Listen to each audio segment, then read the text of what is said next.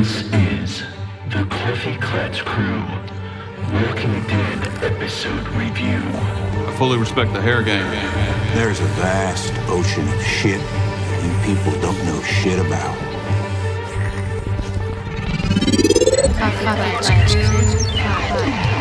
Carl!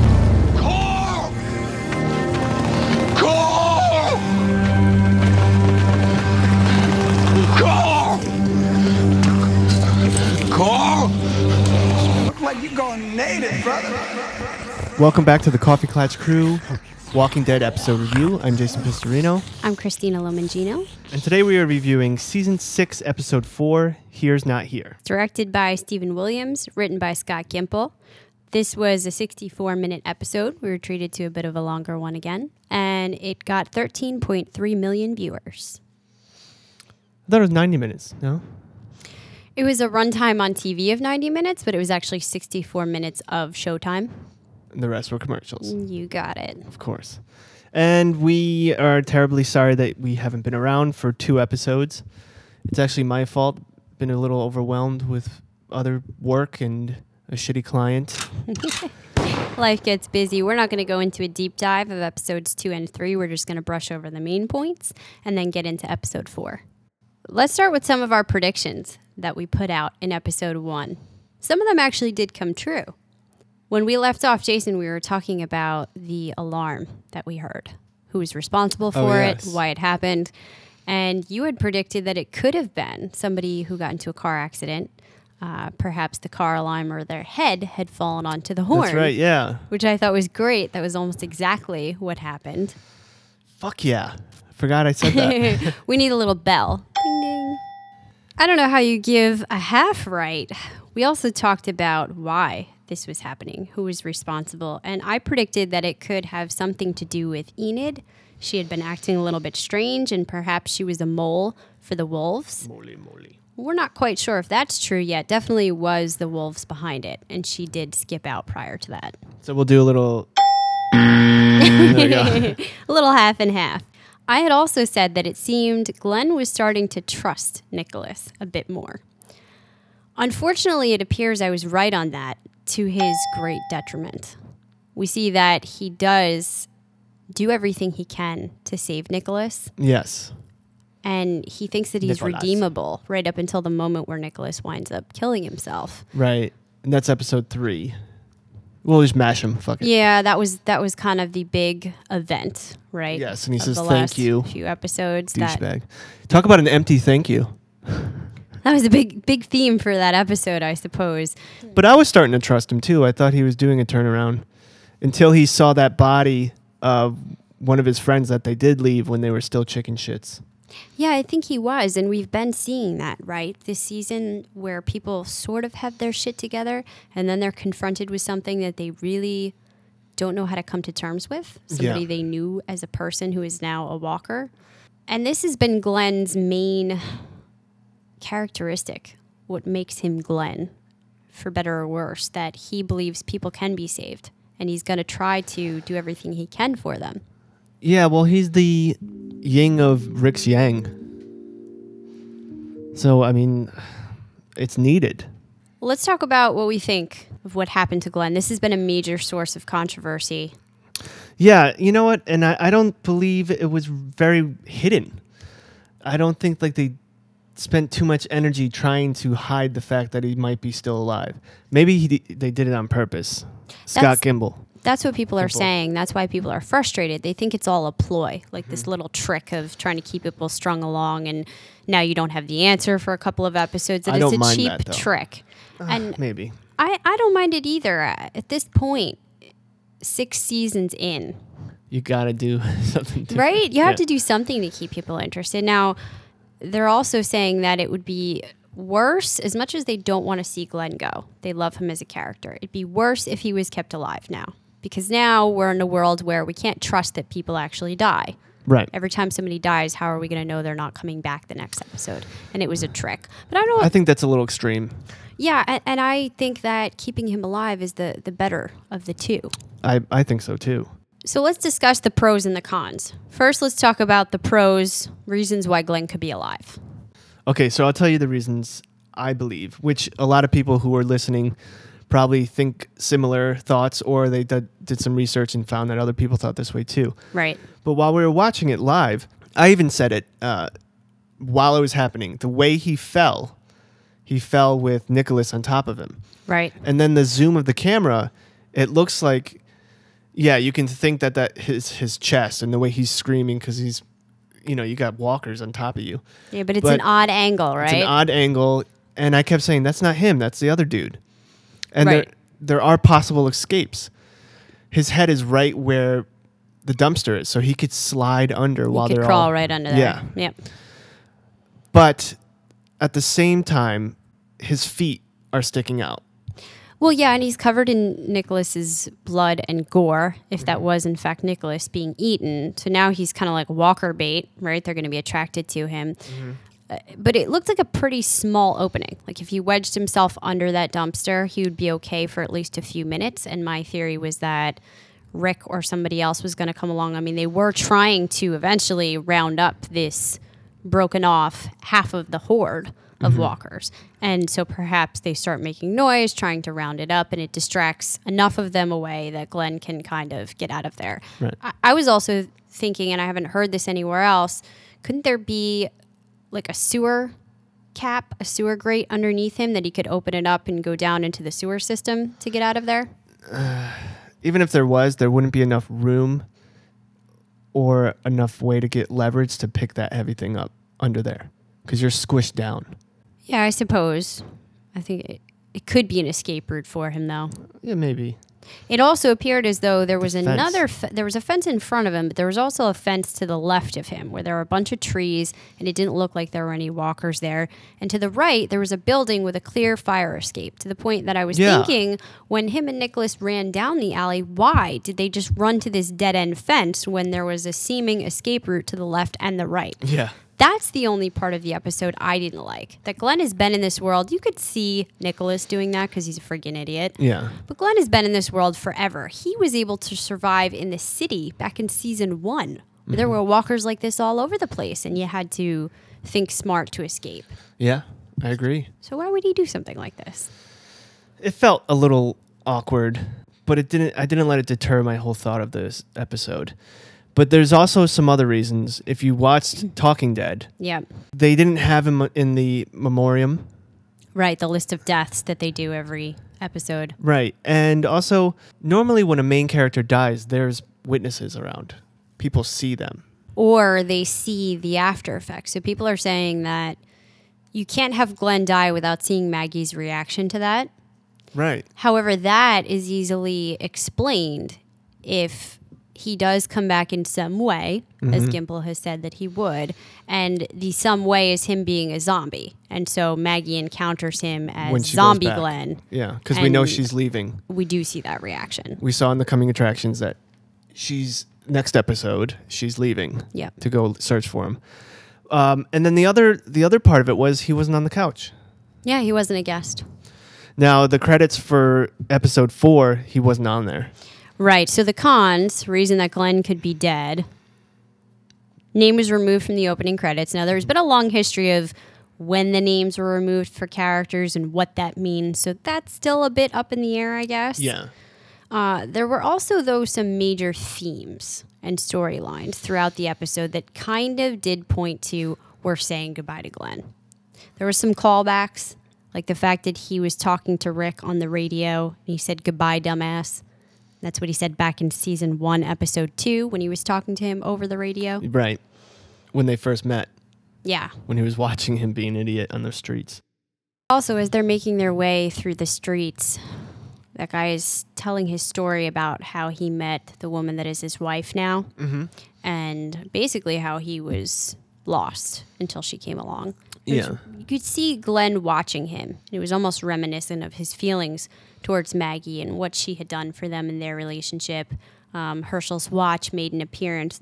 There was just a lot of factors that if he is alive, it was almost as though they were purposely tricking us Right. this is a goodbye episode for Glenn. Look at all the clues we're leaving. They're trying to pull a Jon Snow right now.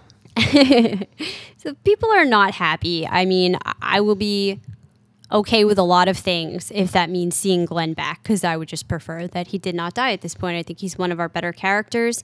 We have a lot of people now who have either crossed over to the dark side, are losing their humanity, are struggling with coming to terms with that. And Glenn is still one of our very uh, humane people.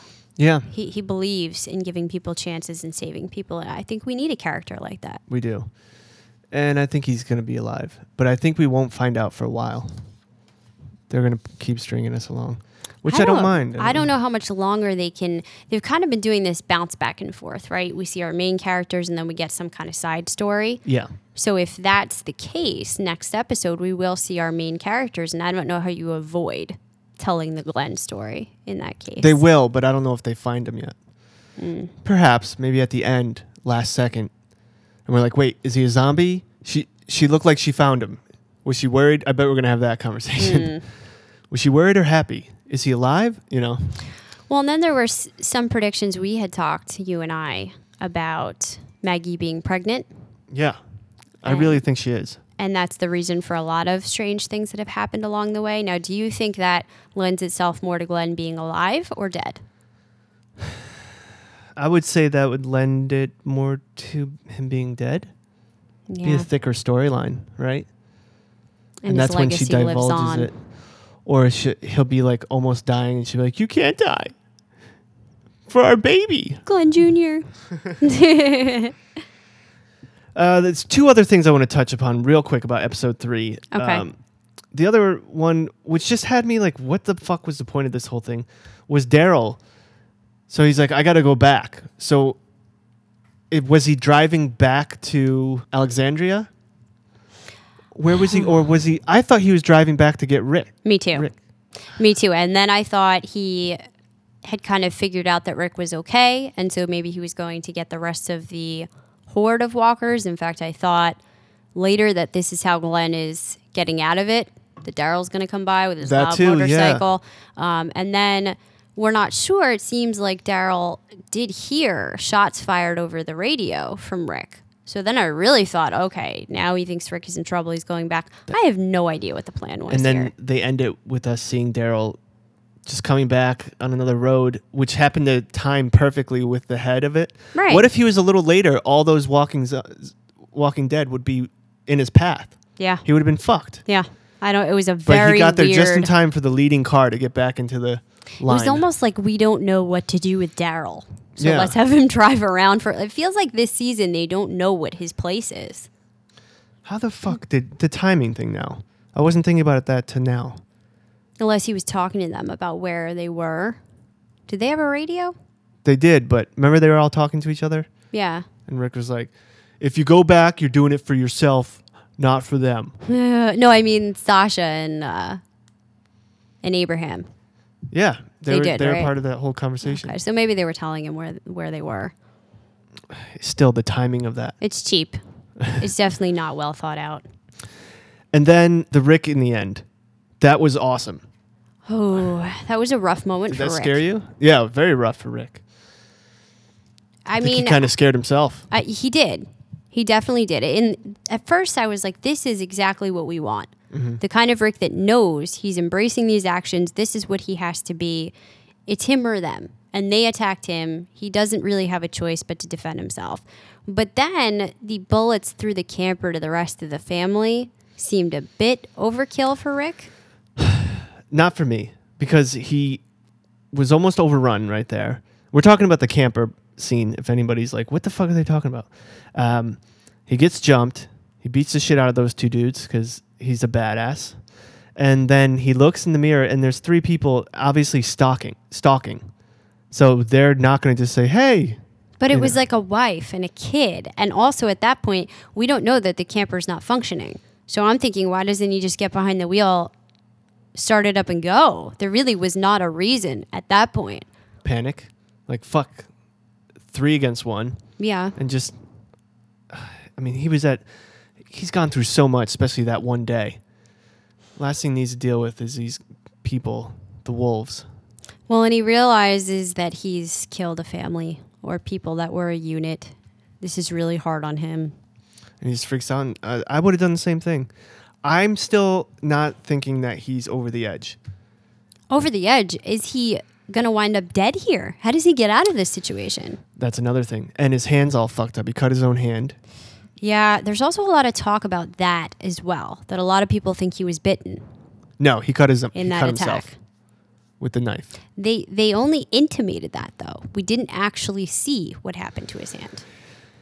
Here's the thing. Being the comic book reader, Yeah. I'm going to say this. I don't think it ruins any storylines. You give me a It's, look. I know what you're going to say. So, spoiler, folks, because this could very well happen on the show and has not happened yet. If you don't want to hear it, tune out for the next 20 seconds.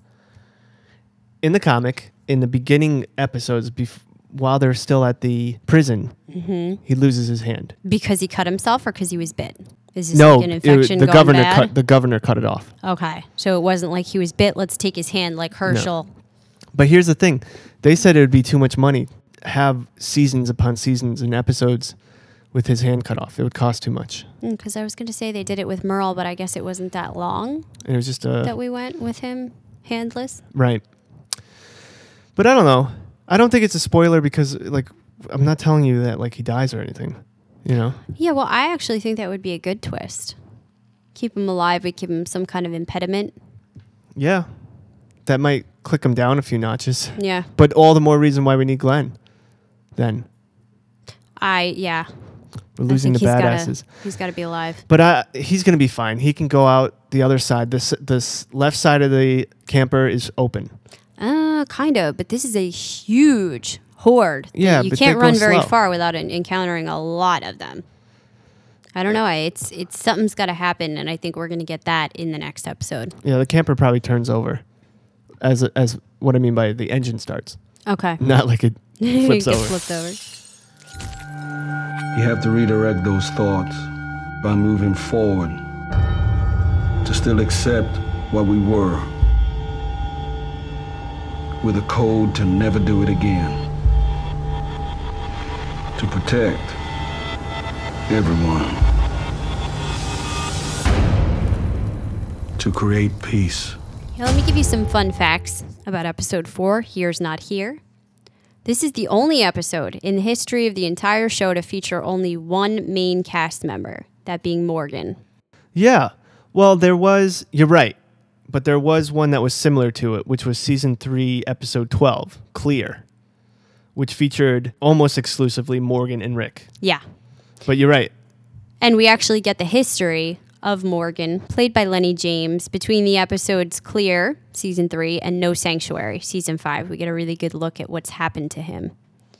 Another fun fact Morgan's words to Eastman as they talk by the graves. He says, Sit down before you fall down. Those are the exact same words Morgan said to Rick while nursing him to health in the episode Days Gone Bye. Oh snap! What? I did not put that together. And finally, in the episode Coda, when Morgan reached Father Gabriel's church, he put three things on the altar a rabbit's foot, a pack of goo goo clusters, and the bullet that we find out is the one in this episode the woman gave to Morgan. Right. So now we know where he got all of these items. So, speaking of all these people, each episode we talk about our new actors and our deaths. We got three. It's a very myopic episode. We only see a few characters. One was Eastman. He's played by John Carroll Lynch. Two was the Alpha Wolf, played by Benedict Samuel. And three was Tabitha, our goat, who's Yes. played by Ruby. Who's been in other movies? Now let's talk about Eastman. Yes, Love that guy. he was amazing. The character was amazing. The uh, the actor was amazing. We know him from a bunch of things. from a bunch of things: Shutter Island, Mm-hmm. Fargo, Face Off, Mercury Rising, Gothic, Bubble Boy, and a slew of others. But this one in particular for you, seasons four and five of American Horror Story.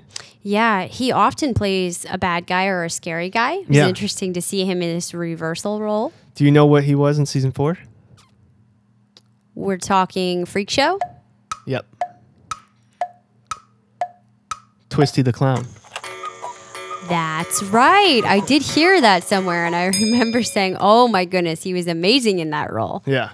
They said it on Talking Dead. The what made this so amazing was that basically he was just dialoguing with himself the entire time. I mean, there was some really great acting going on by Lenny James, but most of it nonverbal. His, mm-hmm. his facial features, his gestures, and it has to be really hard to sit there and just have this monologue basically for a whole episode. I hope he's in for the long haul now because he is a, an amazing actor and he's one of the strengths of this show by far. Morgan, you mean? Yeah.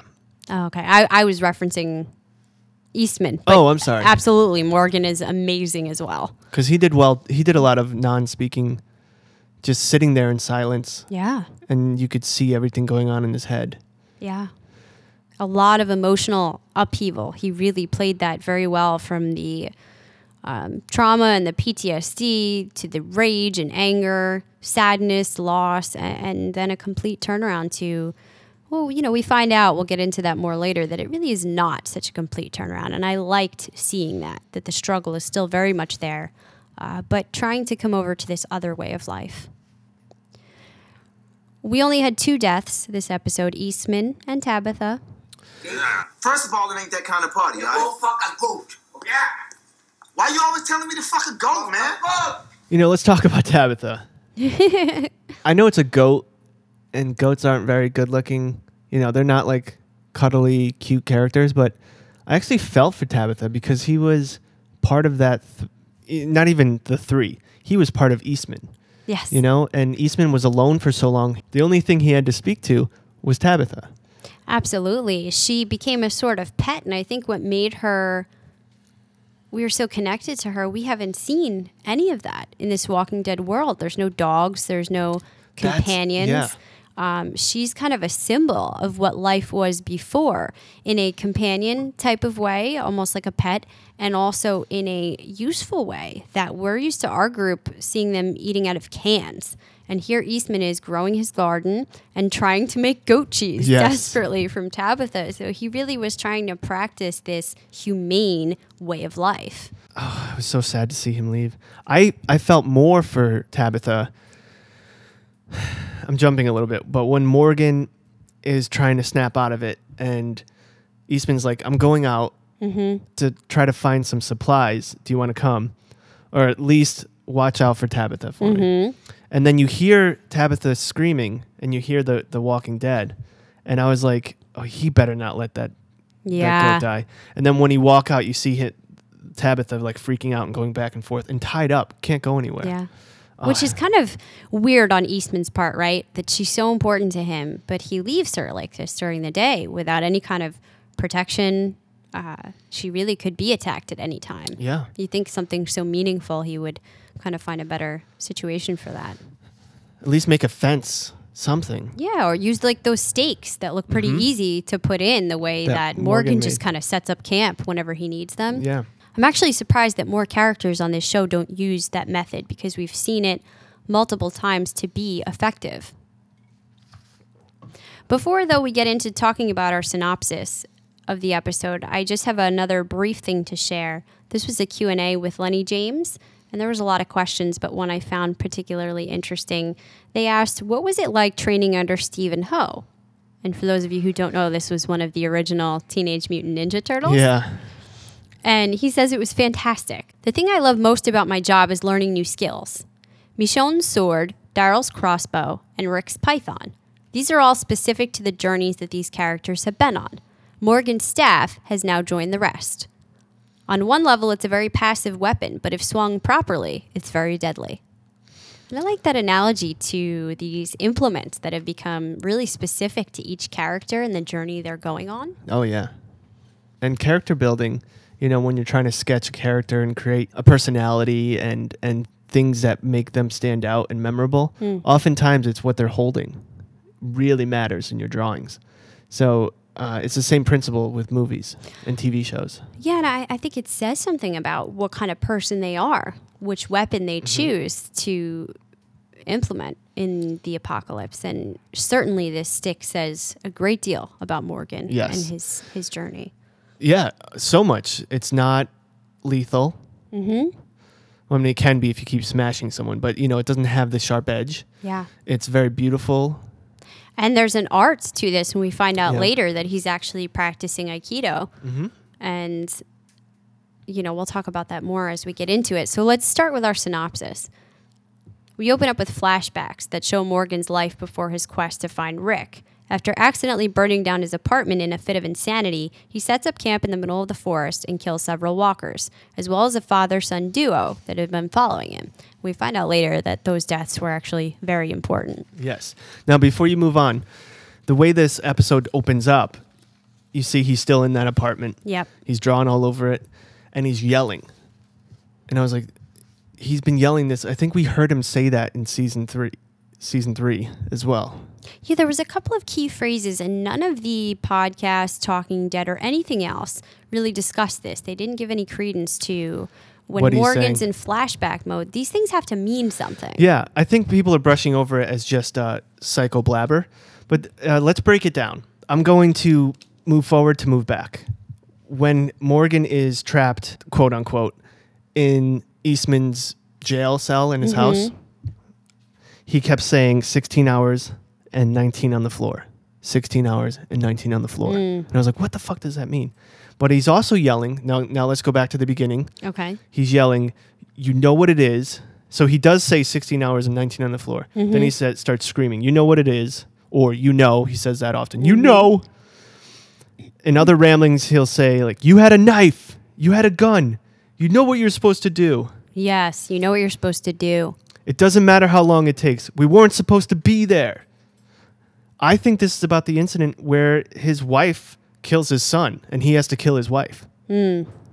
Um, think about it. You know, and he's yelling at himself. Okay. You know what? You had a knife. You had a gun. You know what you're supposed to do. Mm-hmm. So he's trying. He's kind of like reliving it over and over in his head. That's what made him flip. Obviously, that's what made him crazy. Um, and it happened right before Rick sees him again in clear. So he's running through it over and over again, but he's yelling at him in like the third person, almost as if he could change it. Mm-hmm.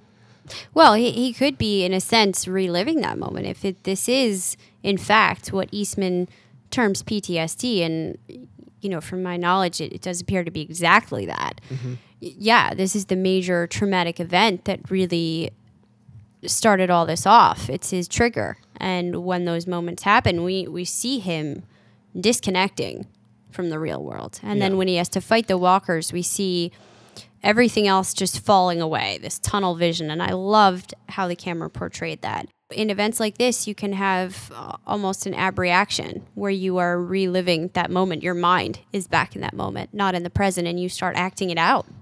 So 16 hours, 19 on the floor. I don't know exactly what those mean, but the other mm. ones I, I kind of came to that conclusion. Maybe 19 walkers were with her, with the wife as a walker, or she was part of the 19. No, it sounds like he, he spent 16 hours doing something and then 19 hours on the floor. Oh, maybe, yeah. But what is the relevance of that? I hope we find out. Me too. Well, continuing along while Morgan's hunting, he stumbles upon a cabin where the sole inhabitant, Eastman, manages to knock him out and trap him in a cell. We find out he's a former forensic psychologist who lives a peaceful life while taking care of his goat Tabitha, practicing Aikido, and making cheese. Eastman believes that all life is precious and humans are not meant to kill the living. I really liked this initial encounter mm-hmm. where you kind of think that Eastman's going to be this pushover Right. you know when when morgan first walks up to the cabin Mm-hmm. and he's sort of calling from somewhere in the back and then finally you know he's, he's trying to tell him but finally he's got to step in and knock him out and you're like okay this is not just some guy that uh, is going to get taken over by morgan he Yeah. actually knows his shit there was a half a second when he when he called out where it sounded like Hershel to me.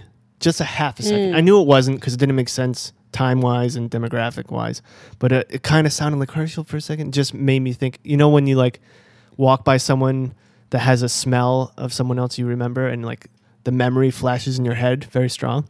Yeah, that, well- that just happened with Hershel's. there is something very hershel about him right In a way. mean, his the way he lives and uh, the aura about him I, I, I love the way he would call out to him, and Morgan was just so psycho. He just started shooting towards the voice. yeah He was gone at that point. It, it was very fateful that he should wind up here. Yeah. And what was really interesting is that he later tells Morgan, you know, he's been keeping him in this cell, but he later tells him that the cell has been open the whole time. yeah. so he he wanted to to teach him. He was hoping that he would be able to guide him along this path of healing. Yeah. And you know, in in the beginning, everything he tells him seems to not really be having an effect. Morgan just keeps snapping back to his old self. You know, in fact, when he finally gets that decision given to him by Eastman that he could stay or he can go, but he can't kill him, we're a little bit frustrated, right? When he tries to subdue Eastman, he tries to attack him. Yeah. And you're like, really? but Eastman repels the attack and Morgan returns to the cell. And that's exactly kind of what I thought was going to happen. Yeah. He wanted to stay, but he couldn't trust himself yet. Uh, a few things before we dive deep into that. The first night that Morgan is in the house, Eastman says to him, You shot at me, I fed you, and gave you a home. Mm-hmm. Please don't do anything to Tabitha. yeah. and that makes sense now that he could have because the gate was open. Yeah. I thought that was great. And then also, he kept yelling, Kill me, kill me, kill me. Yep. And I love this is when we're still getting introduced to Eastman when he's like, What's your name? And he's like, Kill me. And he's yelling it a couple times and he's like, That's a stupid name. You should change it. It's dangerous. Yeah, he's just got like such this laid back attitude to him, and he's very wise at the same time and kind of funny. And you could see him just entertaining himself there alone in the woods all this time. And yet he's very happy to have somebody, even as poor of company as Morgan is in this situation. He knew that he couldn't be there alone forever. yeah, he wanted he he actually said I needed to be with someone. You need to be with people. So going back into the whole scene and, and what Eastman's trying to do, and when we learned that he was a state psychiatrist mm-hmm. and he dealt with PTSD from ex-military men or Sure. people that went through a lot, that's exactly what you do. Yeah. Is there was there anything like blaringly wrong with it, or did it make sense the way they did it? I know they had to crunch it in, so you couldn't like see the full. No, I thought it made total sense. I think he portrayed this role very, very well. And he's using all of these stories to try to bring Morgan around, mm-hmm. you know, to, to open up to him and to get Morgan to come out of it. And obviously, if we were in real therapy, he wouldn't be telling him all of this stuff about his personal life. Right. But this isn't therapy. This is kind of like a rehab. Like we're two guys at the end of the world, and I'm going to sort of use my skills, but show you my humanity to try to bring out that side of you. So I thought it was perfect. And Eastman tells him a little bit about Creighton Dallas Wilton, but we don't get the full story until later. And I thought that was really interesting. Uh, a couple things to note. This is our second episode this season that's Rickless. Oh, yeah. It's very odd, but I like it. And also, um, this episode was very artsy. Like if you look, if you s- put still frames on a lot of the show, it looks like a painting, or it's just framed very artistically. Yeah, it had a, a very different feel to it the entire time. And a lot of people were complaining that it didn't need to be 90 minutes. And after the cliffhanger on Glenn, why did they choose now to do a flashback from Morgan? But I didn't feel that way at all. I loved the episode beginning to end, and I didn't think the placement was strange. Uh, I, I thought this was almost like watching a mini movie. It was. You're right. The tone was a little different. The first three episodes were so like doom doom doom doom like just intense Yeah. from from scene one on. That it this was a good reprieve. Yeah, that was the break that I've kind of been talking about when I said they could use a break. It's almost like the viewer can use a break. And so without having our crew get one, they mm-hmm. still gave it to us in the form of this flashback. And this is something from the very beginning for so many seasons. I've been saying, when are we going to learn about Morgan? When are they going to tell us the backstory? What happened to him after he left Rick? So finally, I mean, we've been waiting longer for this than the cliffhanger on Glenn. And I guess that's why I almost, after the first couple of minutes, I forgot about Glenn. I forgot about the rest of the crew, and I was just engrossed in what can we learn about these two men right now. And so it continues along this really great relationship between them. And Eastman leaves the next day. This is the part where you're saying Morgan went out and thankfully saved Tabitha from the Walker attack. And there he encounters a large graveyard where Eastman buries walkers. We get a glimpse of the graveyard, but we don't know who's there yet. Then we move into the two of them bonding as Eastman teaches Aikido to Morgan, who begins to have a sense of peace. When the duo decides to scavenge Morgan's old camp, however, Morgan begins to encounter the trauma again, forcing Eastman to practice Aikido on the spot. They encounter a walker, who's the son that Morgan previously killed, Not here. and a guilt ridden Morgan freezes on the spot. Eastman has to kill the walker, getting bitten in the process. So, wow, uh, a million emotions. I mean, it was really great to see the transformation of Morgan being taught this and the slow journey. Clearly, time is passing, and he's regaining a sense of peace and learning this skill from him. And Eastman thinks that he needs that little push now. He needs to do this this ritual here to get over it. And perhaps it really would have been the breakthrough that he needed if this hadn't happened. And of all the walkers in the world, it has to be this guy, and that's really what triggers him and sets him off.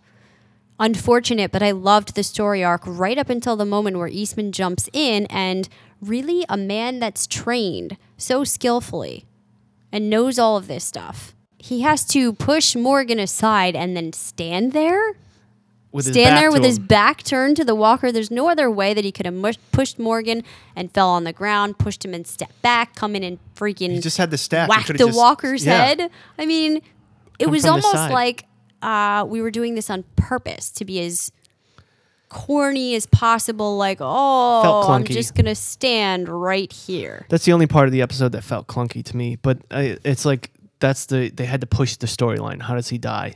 I'm and sure, I had a but it could have been a better scuffle than that. yeah, I agree wholeheartedly because he could have just came up from behind and just staffed the the guy in the head. Just not not Morgan, the uh, Walker in the head, even just to slow him down for a second to push Morgan out of the way. There's just so many possibilities. What I actually thought would have been great was if Eastman was in front of Morgan with his back to the woods, and there's they start performing this ritual, and then Morgan sees the walker, but Eastman's back is to it, and he starts freaking out, and Eastman thinks he's fighting him, oh, and so while he's trying to subdue Morgan. Oh, I like Morgan can't speak because in the middle of a flashback, just reacting, the walker comes up behind him and bites him. I like that. That would have been cool. Well, it happened, and we were able to brush it off because the rest of the episode was just so amazing. After fighting, Morgan remains in the camp. He doesn't leave. He reverts to his old ways. He was there for, you know, who knows how long, maybe a couple of days. But even bef- before you even say that, when Easton tries to get him to go with him and he won't go, Mm-hmm. he's like, "I told you not here." And I love how when he's walking like away, he's like, "Yeah, here, not here." Mm-hmm. And that was because he just read it off the rock. There's a lot of interlacing meaning, so I, dug that part. Yeah, we got to see all the writing on the rock. I couldn't believe. I, I guess Morgan's really messed up, but still, that he let him leave with the walker bite. It was really pretty He crazy to me. So he's there however long, he's freaking out until finally he encounters this couple that he has to save from a walker attack. And that was a really meaningful moment because the woman gave the bullet to him. And it's just a lot of symbolism behind that. Yeah, progress. Word of the day. And I think that prompts it in Morgan's mind. And this is when he decides to return to Eastman's cabin, where he kills a walker that has feasted on Tabitha. so It's all his fault. This is all his fault. I was really upset Tabitha died. If he didn't freak out, Easton wouldn't have gotten bitten. If he didn't stay there, Tabitha Mm-hmm. wouldn't have been killed. And I was thinking this the entire time, and I was so upset. But I was also thinking this had to push Morgan forward in his storyline. If not, he could have stayed in this cabin with Eastman for so long. I mean, they've got everything they need. They have solar panels mm-hmm. to create their power that can last forever. He's got a stock of a ton of food. He's got this garden. He's got the goat. They also know where more supplies are. There's no reason if they fortify that place better. It's Yeah. out in the middle of nowhere. They're not really getting a lot of walkers. They could live peacefully the rest of their lives there. But Eastman has this very strong feeling, even before all of this happens, that it can't just be the two of them and they can't isolate themselves up there. They have to go find more people. Um, I don't know that I totally agree with that, but it seems as though even if he hadn't gotten bitten, the trajectory was to leave this haven. Well, yeah, Easton wanted to leave. Mm-hmm. Eastman. You know, and even when he knew he was dying, he was like, You can stay here forever, but you shouldn't. Mm-hmm. You need people. Well, and I I think that partially comes from his experience that he'd had in his own past. And this is the point of the story where we do get the rest of that. Eastman tells him about the fact that he abducted that man, mm-hmm. Creighton Dallas Wilton, who had killed his entire family. And he took him there. He outfitted this house that he had with this cell. He had this whole plan, something like 48 days that it I took so, to yeah. starve him to death. And that was a really traumatic experience for him that really messed him up in the head. And it was at this point he concluded it didn't give him peace, what he did to him. And he decided not to kill anymore. This is what set him on his whole journey of believing every life is precious. But when Morgan questions him, even this guy, even his life was precious, this man that mm-hmm. did all this horrible stuff to your family, you could tell he almost averts the question. Like he still can't fully come to terms with saying, yes, this man's life was precious as well. Anyhow, weakened by his bite, he offers the cabin to Morgan, like we just said, but he thinks it's a bad idea. And he later decides to die by telling Morgan of his gun's location. Now, did Morgan shoot him, or did he just ask him for the gun so he could shoot himself? They don't actually show the death on camera. I don't know. I don't think it's important.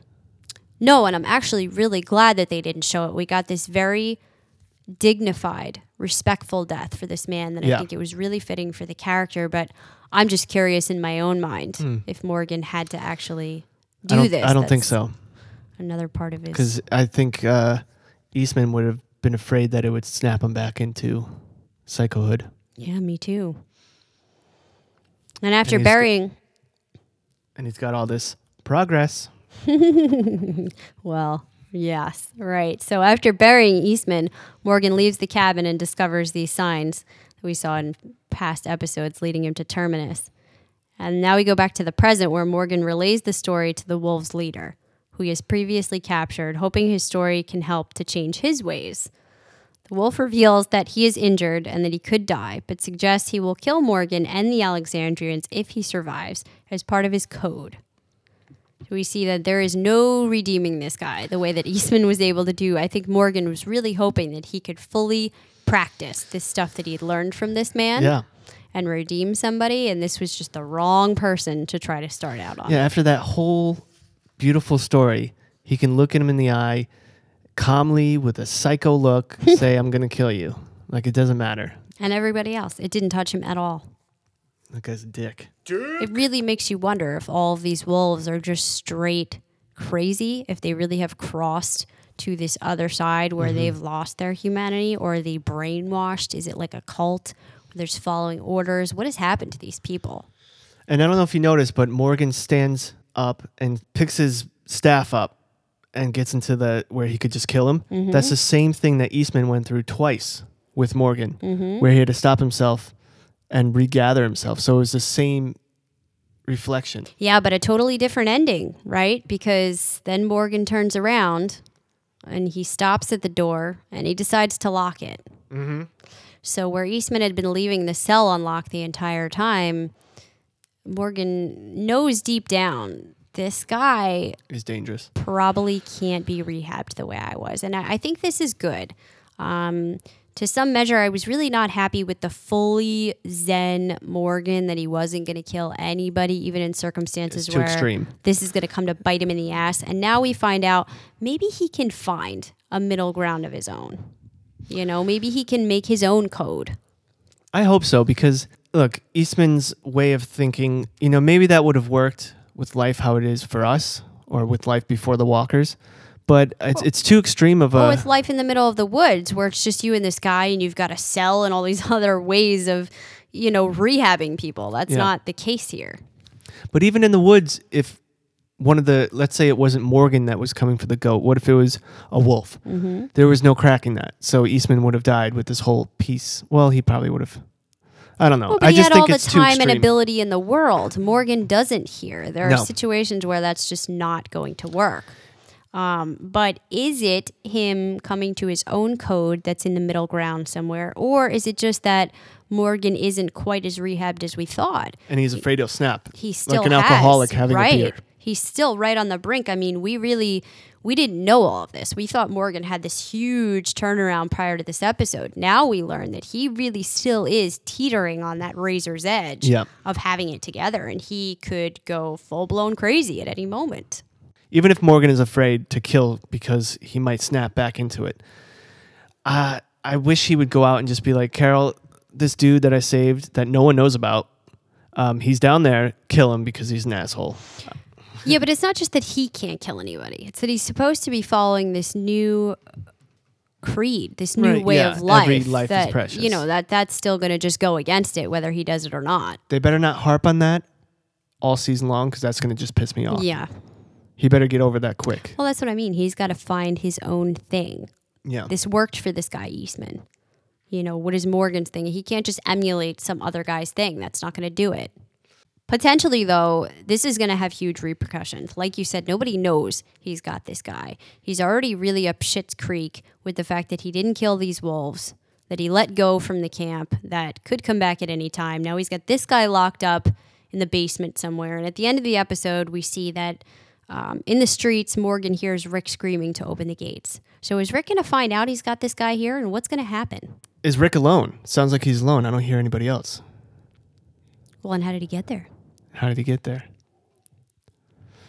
Oh, I can't wait. A lot of questions. Uh, before we move on to our predictions and our rating, one of the best parts of the episode that was very little, but it, I thought it was, it had so much weight, was that when we were getting to know Eastman before he started creating a dialogue with Morgan, we were just seeing Eastman the way he goes to the, throughout his day to day business, and you saw him trying to make this goat milk, mm-hmm. goat cheese, Oh, apologies. cheese. Yep. and remember he tasted it and he was like, oh, It was horrible in the beginning. and it was funny because you know he's normal. We haven't seen people live normal. You know, even in these in these towns where it's supposed to be like they haven't seen it out there, it still wasn't a normal. Yeah, well, that's what I mean. Not even normal, but just humane. He has a piece that's what I mean. That's the word I'm life looking for. That he that used to be before. He has a garden. He's eating as a vegetarian. He is trying to make his own cheese because in the past they had these things that you can't have now: milk and cheese. yeah, Um, he has power in his house. Um, he has a routine for his day. I mean, there's just a way. This is part of what it means to be human. Being human is not just surviving and getting through each day. And I think that the characters have come to that realization several times throughout the seasons. That's what Rick was trying to accomplish at the prison. You know, that th- this was not all there was to life before this. And maybe we can kind of get back to that. And really, Eastman had found a way to do it. Yeah. And that's why it's unfortunate that we had to leave all of that behind. My favorite part was when Morgan is having his progress.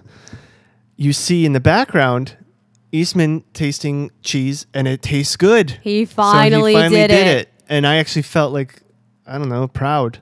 Well, and isn't it great? i- Isn't it great that if he had to die, he was able to finally accomplish that goal? Yeah. Getting that cheese right before he died and before Tabitha died, for Yeah. that matter. So I don't know. That's my favorite part. Goat cheese. Goat cheese. All right, so let's talk about our rating. Yeah, before we get into ours, the critics gave this episode a 96% rating. Woo! So for all those people out there that didn't like it, uh, it ranked pretty high, and actually, Rotten Tomatoes, the average score was 9.4 out of 10. So if you hated this episode, you're really in the minority. Yeah, even the guy from Forbes didn't like it. I just think it's silly that you didn't like this one. It was very artsy and poetic. And the yeah, the consensus about this was that it's a standout installment of The Walking Dead, using Morgan's backstory as a powerful reminder of what it means to be human. Beautiful. So our rating system for The Walking Dead is walkers, 1 out of 10. And I'm going to grade this one 9.5 walkers. Excellent. I'm actually giving it nine walkers. Nice. And I was very tempted even to give it higher. I think I actually said to you after the episode ended, this could have been my favorite episode on Walking Dead ever. Wow. And I was really in my head just comparing it to episodes one and 2 of season one that were, you know, remain my favorites of all time. So in my head, I couldn't quite give it higher than that because those were such brilliant episodes. Um, But considering that we did only have one main character, we were on a flashback, we were on a huge cliffhanger. For me to love the episode so much speaks volumes about how brilliant it was. So, Jason, our next episode, episode five, is titled Now. Any predictions for what's going to happen? Shit's gonna go down. It's gonna get crazy again real quick. I think the head of Alexandria, I think she's gonna kind of lose it. I feel like she's teetering on the edge of losing it. She's already kind of totally lost it, right, Deanna? Yeah. She's not acting like it, but she is super out of it. And the mistrust in Rick is gonna start to boil over now with the loser people, the pansies. The Alexandrians. Yeah. Oh, you can call them that. Sure. Well, and the wolves, they're not gone, really, right? I mean, that's Not like, at all. That's still a, a That's just huge threat. they just showed it where Rick almost got killed by him. it's still a huge threat. They could come back at any time. We haven't seen how much devastation was actually done to the town. Mm-hmm. So I think we'll get a shot of that in our next episode. What did the wolves actually do? Is this a place they can even still live? And we're gonna get our first verbal altercation between Morgan and Rick. Unfortunately. I think that's going to be as a result of Rick finding that guy in the basement. Ah, yes. Glenn, if we find out that he's around, it's going to be towards the end of the episode, like I said before. Yeah, I think we have a lot to cover. Um, what happened with the rest of the horde? How did Rick get back alive? What's going on with Morgan? Um, yeah, maybe that's how they'll leave us off with just a little sneak peek at the end of the episode Yeah. of what's going to happen with Glenn. And that's the end of episode four review. Um, if you guys are in, interested in reading the comics or the graphic novels, you should do it. And your best way of getting them is on Amazon. You can buy the compendiums. I would do it that way. There's three of them. They're very thick. It's a bunch of volumes combined. It's cheaper that way than just buying each issue. Uh, and I think each issue is like fourteen ninety nine, but you can buy the one compendium for sixty bucks, and it's a shitload of them. it's worth it. It's good reading, and don't think to yourself, "Well, I already know the storyline," because there's so many differences in there. It's it's extreme actually, and it's actually wa- watching Walking Dead all over again with like a different story edge. So I really enjoyed it, and the art is beautiful. And along those lines, the video game is amazing as well. If you're interested in seeing a little bit more of the world in a different kind of way, and controlling, being part of it. yeah, you get to dictate your decisions will change the outcome of the story. And it's all different storylines, you know, set in the Walking Dead world, but different plots than what you're familiar with. So it's a bit of fun. You can also check that out online. Um, any Walking Dead apparel, merchandise, anything you might want to get. We got a bunch of figurines as well. Get those on Amazon. They're cheaper. They come right to your door. Go through our portal. So you go to coffeeclatchcrew.com, you click on the Amazon banner, takes you to Amazon, you get the Walking Dead figurines, anything you want Walking Dead for a good price, and uh, they kick us back a little bit. just one extra click. And if you want to give us your thoughts, your feedback, any predictions that you have, anything at all about Walking Dead, we'll discuss it on our next episode. You can leave us a message on Facebook, you can email us. Contact at coffeeclatchcrew.com. And please rate and review us on iTunes. It only helps us. And if you like us, subscribe. Then your episodes will download automatically and you can listen to Coffee Clatch Crew all the time. Until next time, this round's on me. This round is on me. I fully respect the hair game.